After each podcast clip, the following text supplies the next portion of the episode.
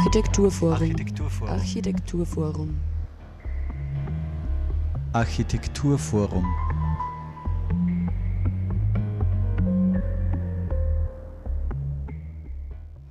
Hallo und herzlich willkommen zur aktuellen Ausgabe der Sendung des Architekturforums Oberösterreich. Thema heute Bauen für die Gemeinschaft. In der heutigen Sendung beschäftigen wir uns mit den Modernisierungsmöglichkeiten der Terrassenhaussiedlung Graz St. Peter, welche als Entwicklungs- und Testfeld zugleich dient. Die Terrassenhaussiedlung in Graz St. Peter mit über 500 Wohnungen und mehr als 1000 Bewohnenden ist die größte und international bekannteste Wohnsiedlung der Steiermark. Nach über 40-jähriger Nutzung der Siedlung ist das Thema einer Modernisierung zu evaluieren.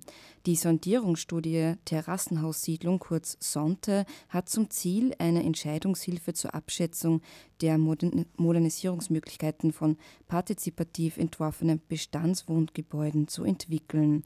Die Terrassenhaussiedlung Graz St. Peter dient, wie gesagt, eben als Entwicklungs- und Testfeld zugleich. Mittels zeitgemäßer Beteiligungsmethoden wird die vorhandene Bewohner- und Bewohnerinnengemeinschaft neu aktiviert und intensiv in die Ausarbeitung des Konzepts mit eingebunden. Thematisch werden die Handlungsfelder Gebäude und Energie, Grün- und Freiraum, urbane Mobilität sowie Information und Kommunikation behandelt. Heute ist ab 19 Uhr ein Vortrag zu eben diesem Thema zu hören, und zwar im AFO Architekturforum Oberösterreich am Herbert Bayer Platz 1. Die Vortragende Andrea Jani ist heute bei uns im Studio zu Gast und sie wird uns Näheres zum Thema erzählen. Ein weiterer Gast in der heutigen Sendung ist der Moderator des heutigen Abends ähm, sowie seit kurzem auch wissenschaftlicher Mitarbeiter im AFO, Georg Wilberts. Ja, nähere Infos zur Veranstaltung findet ihr auch auf der Website des AFO, afo.at oder auch unter fro.at im aktuellen Website-Eintrag zu dieser Sendung. Und am Mikrofon begrüßen euch Thomas Moser und Sarah Praschak. Ja, ich darf nochmal Hallo sagen und danke fürs Kommen. ähm, vielleicht beginnen wir zum Einstieg ähm, mal mit einer kurzen Vorstellrunde. Hallo, ich bin Andrea Jani, ich bin Architektin und ähm, Forscherin im Bereich der Wohnbauforschung tätig und habe eben dieses Projekt Sonte gemeinsam mit einer Architekturpsychologin ähm, ins Leben gerufen. Mein Name ist Georg Wilberts und ich bin von Hause aus Architekturhistoriker und Stadtbauhistoriker und seit kurzem beim AFO für die auch historisch orientierte Wissenschaft zuständig. Ja, auch von meiner Seite ein herzliches Willkommen im Studio. Ich würde sagen, gleich in medias res. Äh, und zu dir, Andrea Jani. Äh, dieses, äh, diese Terrassenhaussiedlung in Graz ist ja sehr groß. Sie umfasst 1000 Wohnungen, etwa, ah, 500 Wohnungen und 1000 Personen leben dort. Und äh, diese Siedlung ist mittlerweile äh, in die Jahre gekommen, genauer gesagt 40 Jahre. Und jetzt steht äh, sozusagen äh, Modernisierung, äh, mal so salopp gesagt, an. Mhm. Äh, kannst du vielleicht einen Eindruck geben, wie dort, also von dieser Siedlung, damit man sich ein bisschen was vorstellen kann und auch etwas dazu sagen, was ähm, Forschungsgegenstand genau ist und ich denke, daraus äh, kommen wir dann gut in ein Gespräch. Mhm, gerne. Die Terrassenaussiedlung Graz St. Peter liegt eben im Bezirk St. Peter. Das ist äh, ein Bezirk, der links der Mur liegt in Graz, im Grazer Südosten.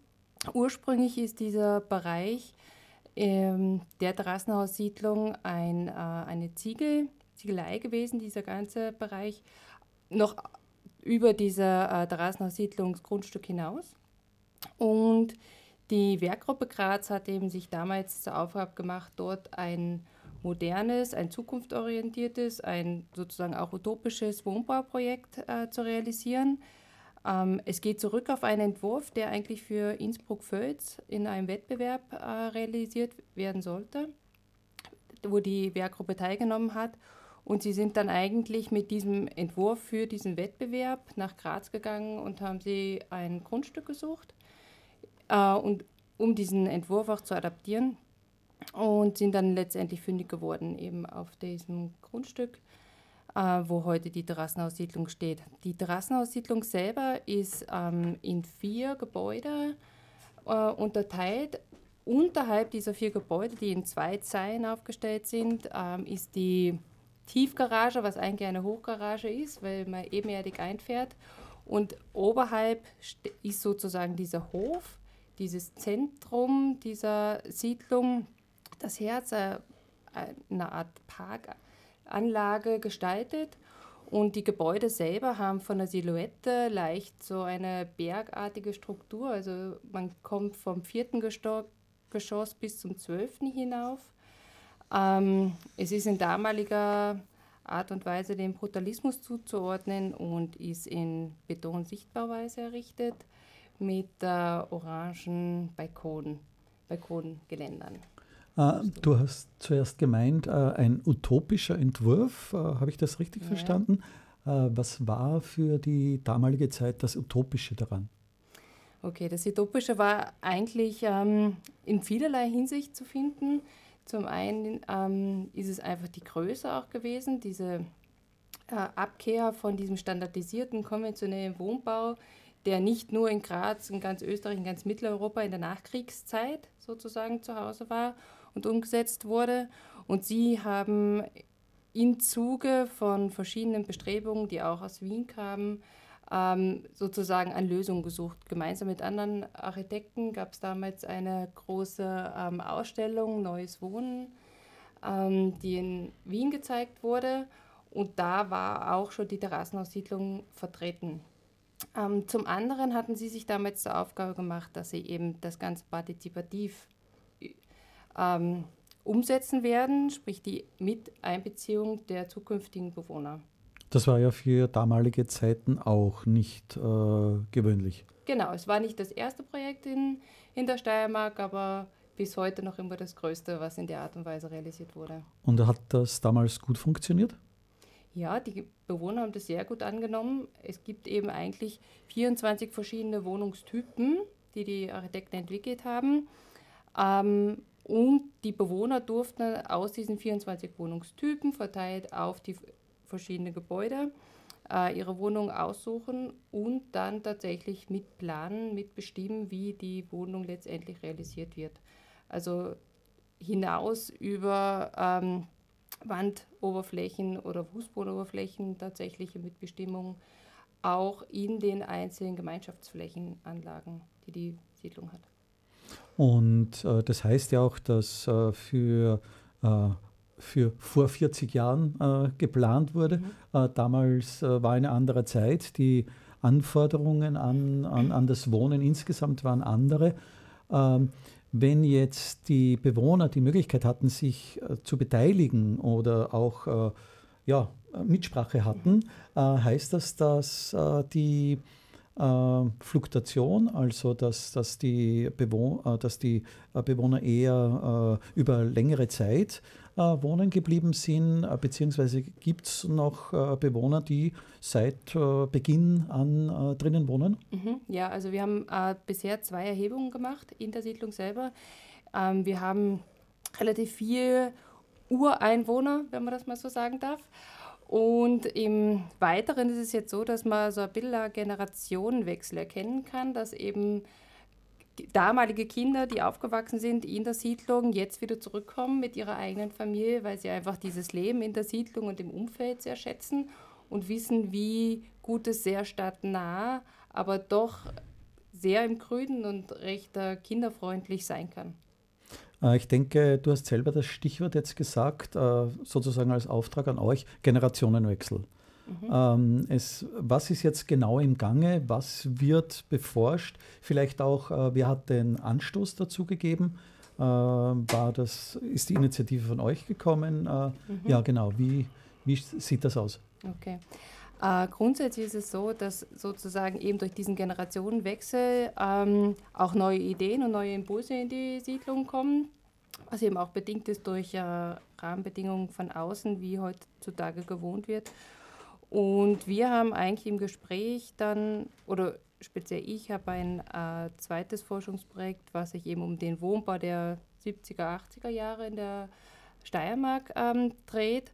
Und in dem äh, Zuge habe ich auch in der Terrassenaussiedlung ähm, Gespräche geführt, Interviews geführt, unter anderem mit dem ähm, Vorsitzenden der Interessensgemeinschaft, der sich dort als Verein konstituiert hat, da die Siedlung eben im Eigentum errichtet wurde. Und ähm, da sind eben Dinge zur Sprache gekommen, die weit aus solchen ein Verein, der wie er jetzt besteht, sozusagen darüber hinausgeht, wie man eine Siedlung einfach zukunftsfit machen kann, modernisieren kann und auch was die Themen überhaupt sein können, also wo auch gewisse Mehrheiten sich finden und Unterstützung.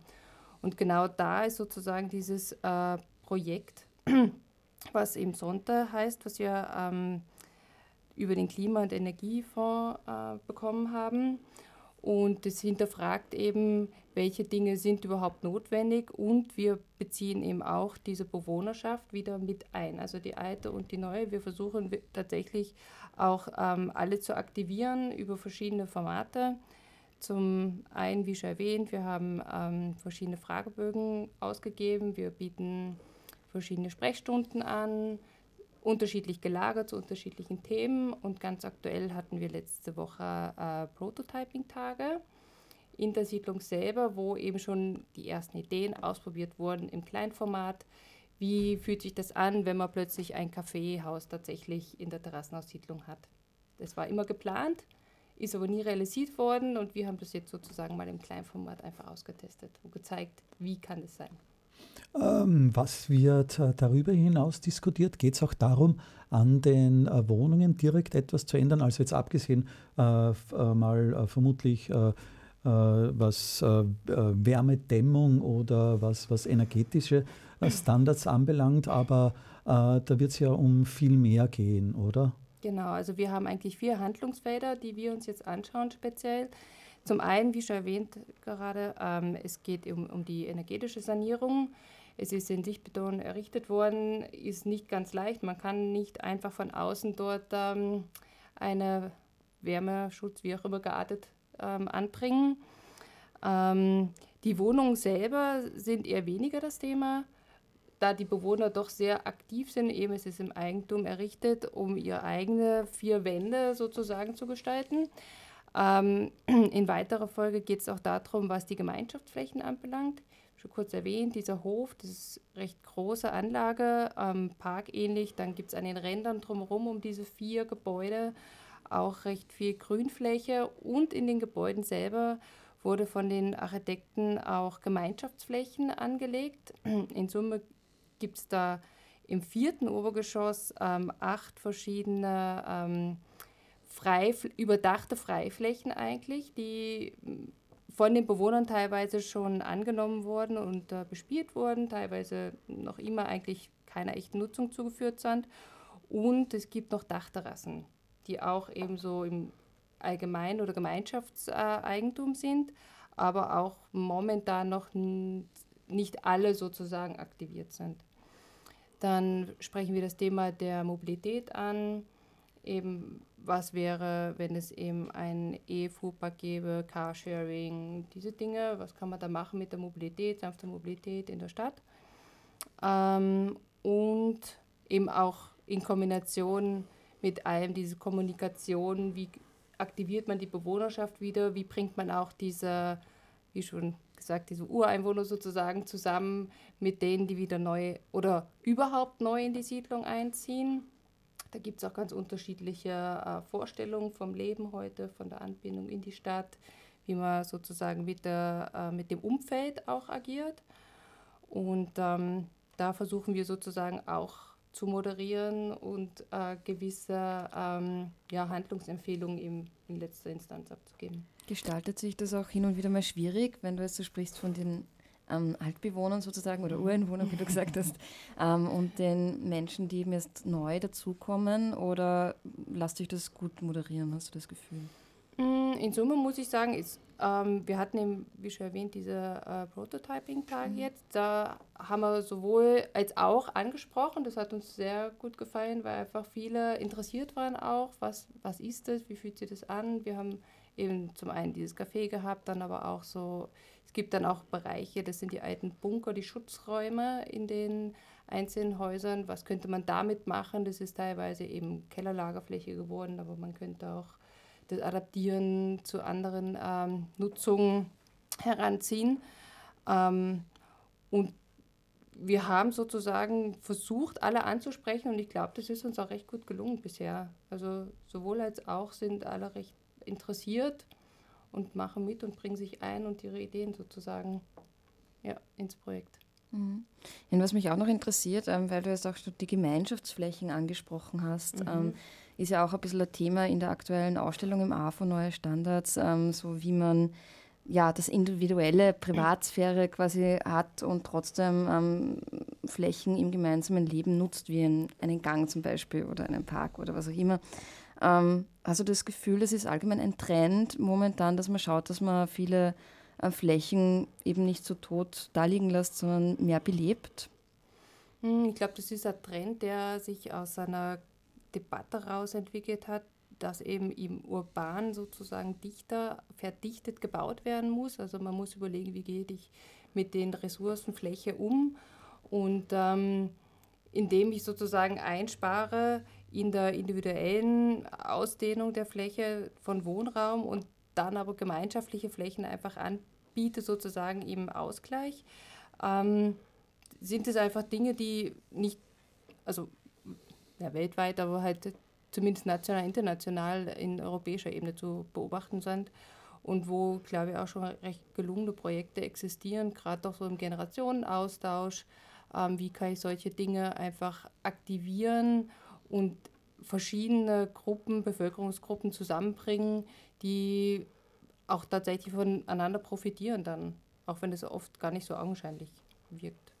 Ja, es geht ja da auch ganz stark um darum gesellschaftlichen Tendenzen, die ja immer wieder mit den Stichwörtern Wörtern Single-Haushalt, Vereinzelung oder digitale Identitäten und so weiter verknüpft sind.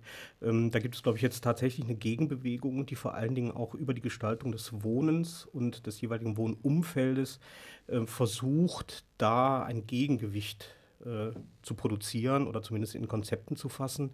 Und sehr, sehr spannend ist dabei bei diesem Projekt, finde ich, einfach der Maßstab weil da ist quasi in den Anfangszeiten, wo man über partizipatives Bauen nachgedacht hat, ist quasi sofort ein Maßstab von 520 Wohnungen äh, realisiert worden, sehr vielfältig, sehr komplex. Und wenn man sich die heutige aktuelle Entwicklung anschaut, wird, wird ein solcher Maßstab ja eigentlich kaum noch erreicht. Wir haben heute Abend in der Diskussion ein zweites Beispiel von einem Münchner Architekten, Rainer Hofmann. Ähm, da ist die Größe auch schon beachtlich für ein solches Projekt. Da geht es um 138 Wohnungen, gerade 2016 fertiggestellt. Aber es ist dann spannend, wenn man diese Dinge sich anschaut, dass eben diese Fragestellungen auch über diese 40, 50 Jahre hinweg doch sehr ähnlich geblieben sind. Und ähm, ja, und es ist halt auch sehr, sehr spannend, das, was gerade schon angesprochen worden ist, dass man quasi so den öffentlichen Raum und den halböffentlichen Raum wieder als Ausgleich zur oder als Ergänzung zum Privaten versucht zu aktivieren. Weil die Tendenz war ja bisher die, wir nähern uns dem äh, Pro-Kopf-Quadratmeter-Standard von ca. 50 in Deutschland und Österreich. Und man merkt einfach, dass dies aus verschiedensten Gründen äh, kaum noch zu halten ist. Und ähm, Jetzt überlegt man schon wieder ganz aktiv, wo sind denn da so die Minimalgrenzen, die man so braucht. Und je kleiner die Minimalgrenze gesteckt wird, desto größer und attraktiver, man spricht auch oft von luxuriöser, soll dann eben der öffentliche Raum werden, der das begleitet. Und das Ganze natürlich auch äh, verbunden mit Qualitätsansprüchen. Also dass nicht nur schnell und äh, äh, schnell Bedürfnisse erfüllt werden oder und klein gebaut wird, also oder kompakter, sondern auch äh, nichts an äh, Lebensqualität, äh, Wohnqualität äh, verloren gehen sollte eigentlich, oder? Weil es ist ja doch so, dass nach wie vor das Einfamilienhaus äh, groß im Kurs steht und äh, dass ja auch so ein Projekt, eben auch wahrscheinlich in, in, dieser Dimension auch gerade, ein, ein wirklich ein, eine Alternative wäre, was Lebensqualität anbelangt, die doch im Grünen zu sein, aber stadtnah und so. das äh, da gibt es ja auch Anknüpfungspunkte an dieses Thema, oder? Die Terrassenaussiedlung ist tatsächlich als Gegenentwurf entwickelt worden, damals von den Architekten. Das war eine Prämisse sozusagen zu zeigen, dass man eben auch in der Stadt leben kann und trotzdem im Grünen aber auch das Gefühl von Einfamilienhaus hat.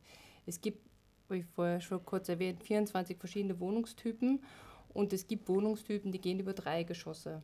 Also sprich, man hat tatsächlich sein Haus im Haus über verschiedene Geschosse entwickelt, man hat gewisse Gemeinschaftsflächen und sie waren eben damals auch der Überzeugung, dass solche Konzepte, solche Entwürfe tatsächlich diese Zersiedelung, die in der Steiermark stattgefunden hat und leider noch immer stattfindet, ähm, Einheit gebietet.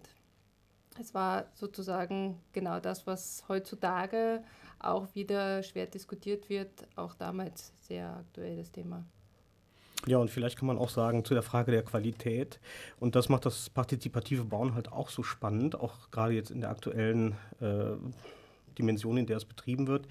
Ähm, bei dem Münchner Projekt, das wir heute Abend vorstellen werden, da sieht man eben, dass wenn nicht der Architekt aus den Standards heraus plant und bestimmte Normen strikt erfüllt, sondern wenn man in diese Sphäre einsteigt und versucht es mit den späteren Bewohnern durchzudiskutieren, dann kommen auf einmal ja, Abwägungen zustande, die sehr, sehr spannend sind. Also bei dem Münchner Projekt war es zum Beispiel so, dass man, um Gemeinschaftsflächen noch attraktiver zu machen, wurde eine Gruppe der Beteiligten in ihrem Wunsch, doch Echtholzfenster, Naturholzfenster in die Anlage äh, einbauen zu können, äh, die wurden dann praktisch überstimmt und die für die Gemeinschaftsflächen haben sich durchgesetzt und jetzt haben alle schönere Gemeinschaftsflächen, aber eben Plastikfenster. Und das sind eben Prozesse, wo, und da geht es auch in der Ausstellung drum, ähm, wo eben tatsächlich Standards auch unter der, Hin also unter der Ägide, welche Qualität wollen wir erreichen, was dominiert hier, das Individuelle, das Gemeinschaftliche, der Ausgleich von beidem, dass die in der Form dann eben diskutiert werden und zu Lösungen gebracht werden. Und da sind die unterschiedlichen Dimensionen natürlich und die Maßstäbe sehr, sehr spannend. Äh, wenn man jetzt diese ganze Vortragsreihe im Rahmen von äh, Neue Standards im Wohnen äh, überblickt, äh, was waren denn so Argumente oder wie war denn die Einladungspolitik, Leute nach Linz zu holen, vermutet oder? Na, es ging uns erstmal bei der Einladungspolitik für diese Vortragsreihe darum, äh, Leute einzuladen, die selber an der Ausstellung beteiligt waren, die also konzeptionell oder inhaltlich an der Ausstellung mitgearbeitet haben. Der Abend heute steht unter dem Motto Bauen für die Gemeinschaft. Man könnte den sogar noch etwas pathetisch aufladen und könnte sagen Bauen mit der Gemeinschaft, weil wir reden über Partizipation.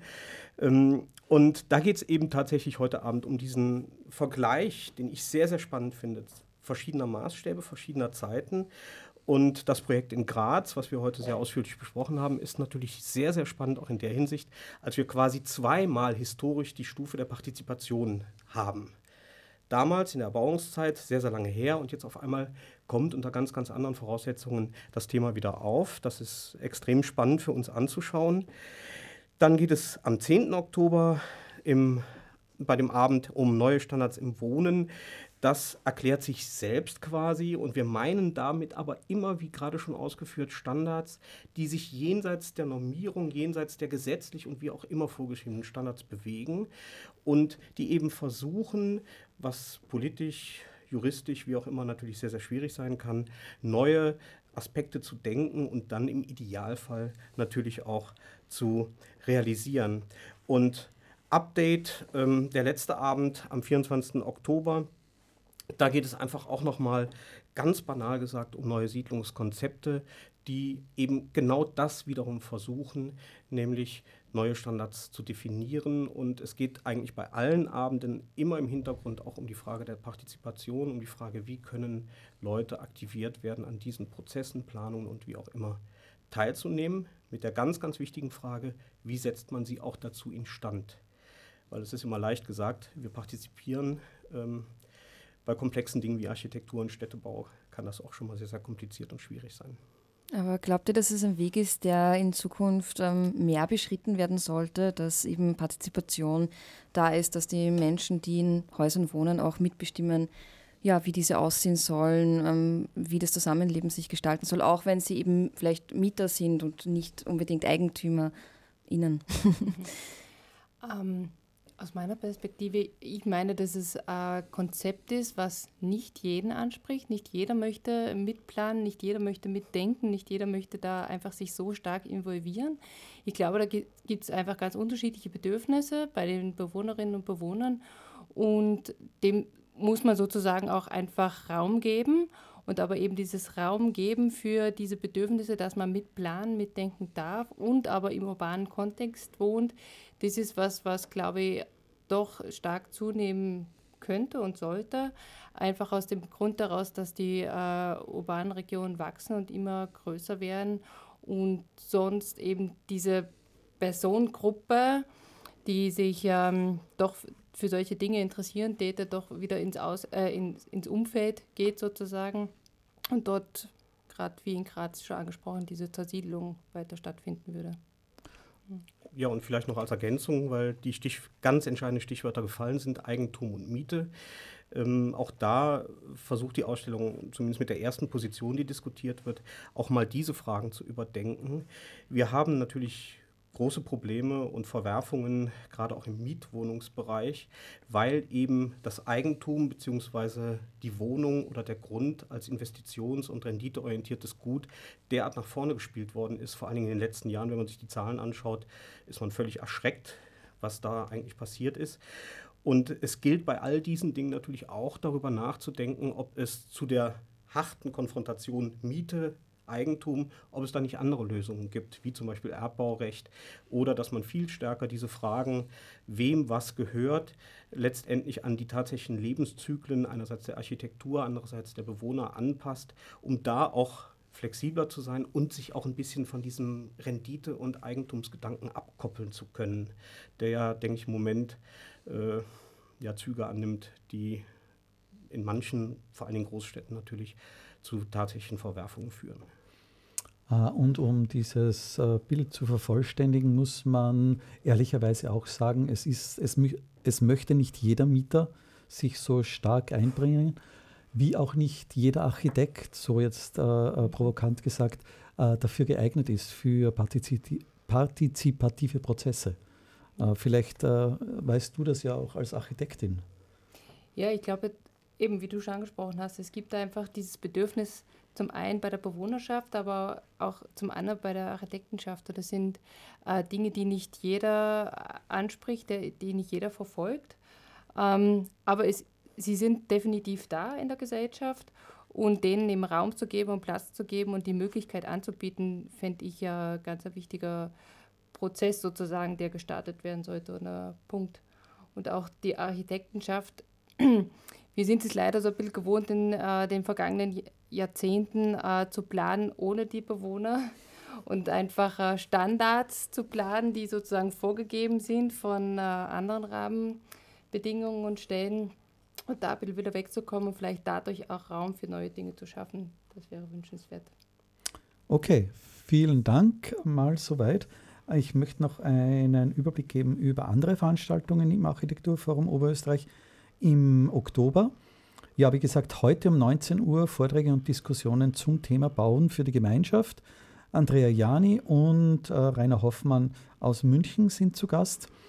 Am Freitag, 6. Oktober um 14 Uhr ähm, wird eine Installation eröffnet äh, und zwar ähm, von Martin Benavides, den wir in der letzten Sendung zu Gast hatten, ein Artist in Resident und zwar die, äh, der Titel dieser Installation Die Möglichkeit eines Andersseins. Ähm, Vorträge und Diskussionen, wie schon erwähnt, im Rahmen der Ausstellung Neue Standards im Wohnen auch am Dienstag, 10. Oktober um 19 Uhr. Der Architekturbüros Präger Richter äh, äh, sind zu Gast. Ähm, ein Update äh, am 24. Oktober um 19 Uhr und die Impulswochen Technik bewegt am Montag, 6. Oktober äh, November äh, bis äh, Donnerstag, 30. November. Ja, die Ausstellung im AFO ist noch bis 29.10. zu sehen. Ja, und ich hoffe, es kommen heute viele Leute zum Vortrag ab 19 Uhr im AFO und wir bedanken uns ganz, ganz herzlich bei euch für den Studiobesuch noch so knapp vor der Veranstaltung. Danke. Und freuen uns auf ein Wiederhören äh, am 7. November mit der nächsten Ausgabe vom Architekturforum.